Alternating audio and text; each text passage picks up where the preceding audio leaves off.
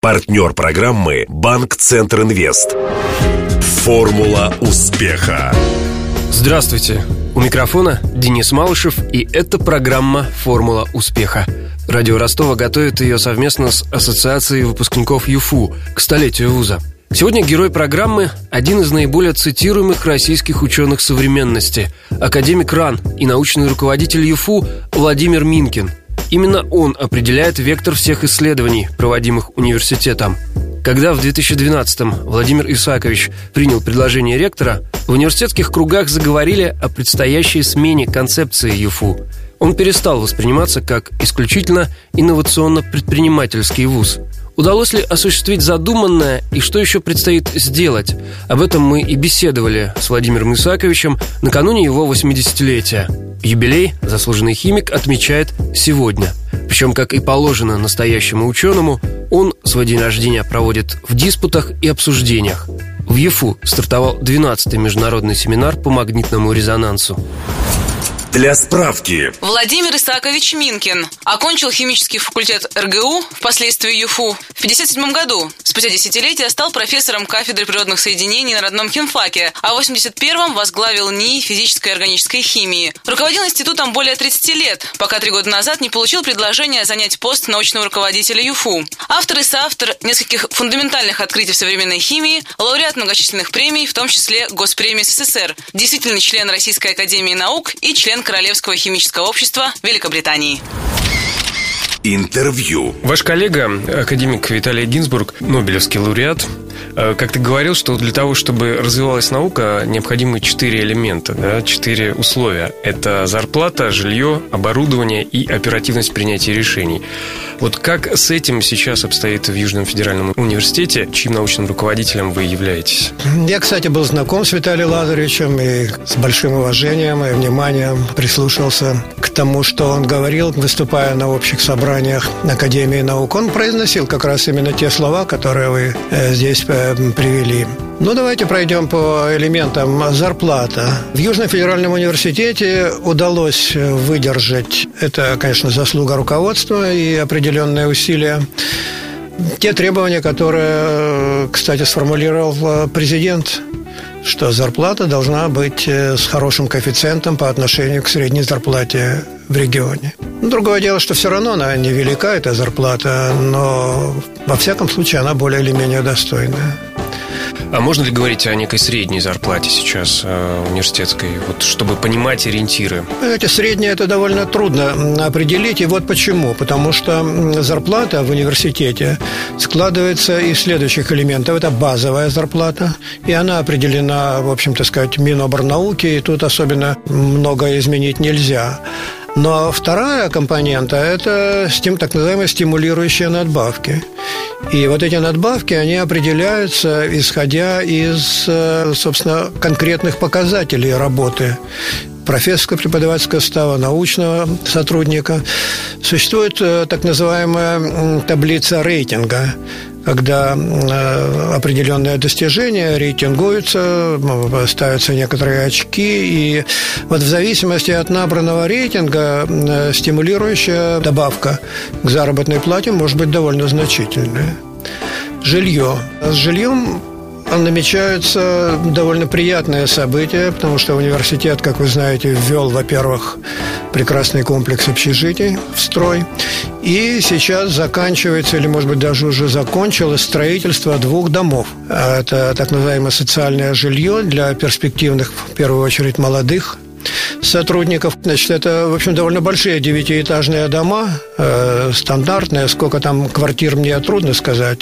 Но все равно это не полное решение проблемы. Представляете, в университете 3,5 тысячи э, профессорско-преподавательского состава и научных сотрудников. Из них, э, в общем-то, по крайней мере, половина молодые. Так что это частичное решение, но это хороший шаг э, вперед, и не во всех университетах это имеет место. Вернемся к третьему элементу э, той формулы, которую определил академик Гинзбург – оборудование. Состояние с оборудованием э, в университете, можно сказать, удовлетворительное. По некоторым направлениям даже очень неплохое. Я бы сказал, что это соответствует примерно, конечно, не ведущему, но среднему академическому институту. Перспектива в смысле добавления оборудования туманная. И туманная она потому, что, как вы понимаете, все определяется бюджетом. А значит, уже совершенно четко известно о том, что будет иметь место секвестр определенных грантовых поддержек тех средств, которые выделяются на уже выполняемые проекты. Ну, ситуация в стране и в мире такова, что без этого обойтись, по-видимому, трудно. То, что известно сейчас, скажем, вот по базовому финансированию научных исследований, это что-то в размере 20-25%. С учетом сокращения бюджета, предполагается сокращение штата в университете? Ректор совершенно официально заявила, что в ближайший год этого не произойдет. Но в то же время мы знаем и определенное решение Минобрнауки и о том, что предполагается на 40% сократить количество вузов но за счет вузов второго, третьего и там далее плана, а не таких, как э, федеральные университеты. Мне представляется, что если была принята программа выделения некоторых ведущих университетов, то их надо укреплять, и укреплять не посредством вот такого безумного сокращения. То есть 40% эти должны относиться не к ведущим университетам, не к ведущим направлениям, особенно направлениям, э, естественно, научного плана, а к тем направлениям и к тем вузам, которые не делают погоды в нашем образовании и в науке. А правда, что сейчас цитируемость э, ЮФУ в основном за счет химиков и физиков? Это правда. В ведущих э, журналах публикуются физики, химики и часть биологов. Но нужно иметь в виду еще такое обстоятельство, что университет ведь сложный. Он имеет большой э, составляющую инженерную. И для инженерных наук это не так характерно. В 2012-м, когда вы заняли пост научного руководителя ЮФУ, все расценили это как смену вектора в развитии университета от э, концепции предпринимательского вуза, нацеленного на внедрение э, технологий, перешли к вектору э, фундаментальной науки. Насколько оправдан этот отказ? Я и ранее выступал всегда против вот такой вот чисто предпринимательской жилки, когда вектором Э, являются те деньги и средства, которые можно получить за счет э, какой-то э, деятельности. С одной стороны, конечно, ни в коей мере не следует отказываться от этого, но университетское образование, университетская наука должно строиться в первую очередь на фундаментальных знаниях и подготовке специалистов, владеющих фундаментальной подготовкой. Благодаря тому, что специалист получает фундаментальную подготовку, он, поступая на то или иное предприятие, очень быстро адаптируется. Хочу привести здесь такой пример, мне он очень понравился. В свое время академик Ворович Иосиф Израильевич, ведущий у нас механик-математик, он привел такой пример пользы от э, фундаментальной науки. Э, это еще времена, ну, скажем, там где-то 70-е годы, когда СССР закупил большую партию бананов. Они прибыли в Ленинградский порт, и вот здесь здесь вдруг обнаружилось, э, что эти бананы там как-то подгнивают. Есть какой-то там жучок, который их точит, и нельзя их выгружать. Это огромное... И во всю страну нашли одного энтомолога, который занимался именно этим жучком. Этот энтомолог знал, как этого жучка приструнить. И он это сделал. Ну, это такой некий образ, и легко найти какие-то аналогии в других науках. Когда я соглашался вот на роль научного руководителя, я ведь прекрасно осознавал и осознаю, что научный руководитель университета, а не тот человек, который там поучает кого угодно и говорит, вот делай так, а не делай это. Но задача научного руководителя состоит в том, чтобы определить некий такой общий климат. И вот в этом отношении я считал, что движение, которое начато примерно 2-3 года назад, акцент на развитие науки как э, главный приоритет – потому что именно наука определяет и подлинный рейтинг университета, и уровень образования, которое дается в университете.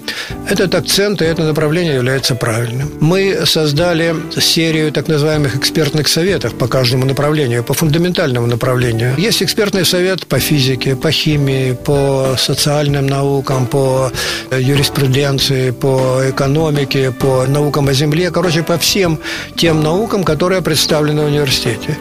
Если ректору, который, конечно, так сказать, э, формирует общее направление и принимает главное решение, но если ему нужна консультация с точки зрения, насколько это основательно в плане науки, то такой руководитель может получить абсолютно точную информацию. Это 80 ведущих профессоров университета. Смотрите, что делают экспертные советы. Вот э, введена в университете э, Южном Федеральном отличная практика, когда средства, которые направляются на науку, э, ректорат распределяет в виде грантов. Когда те же химики, биологи, физики, там, материаловеды, наши инженеры, они подают различные проекты. И вот из этих проектов как раз нужно отобрать те из них, которые, во-первых, соответствуют хорошему уровню науки и которые могут э, плодоносить которые могут привести к каким-то э, реальным результатам.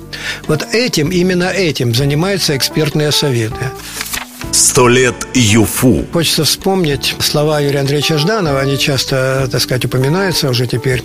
Университет – это э, научное учреждение, в котором обучают студентов. Хочу подчеркнуть, что вот эта линия на развитие университета, вот на самый драйв, поддержка науки, акцент на науку. Это именно то, что привлекает молодежь.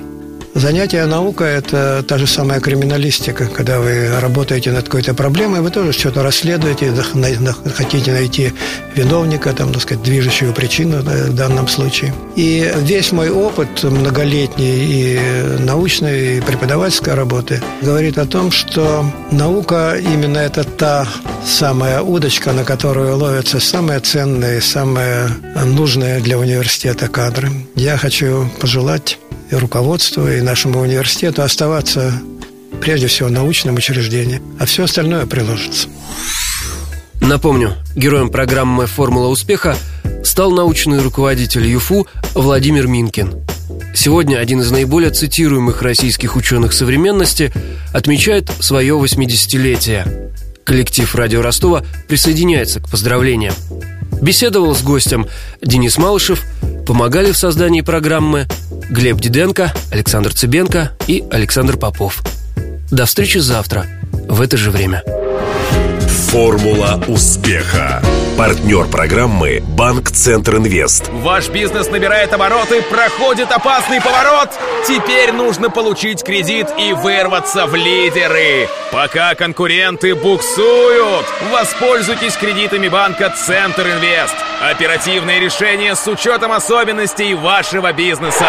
Банк Центр Инвест ОАО КБ. Ускоряем ваш бизнес. Телефон 2 300 300.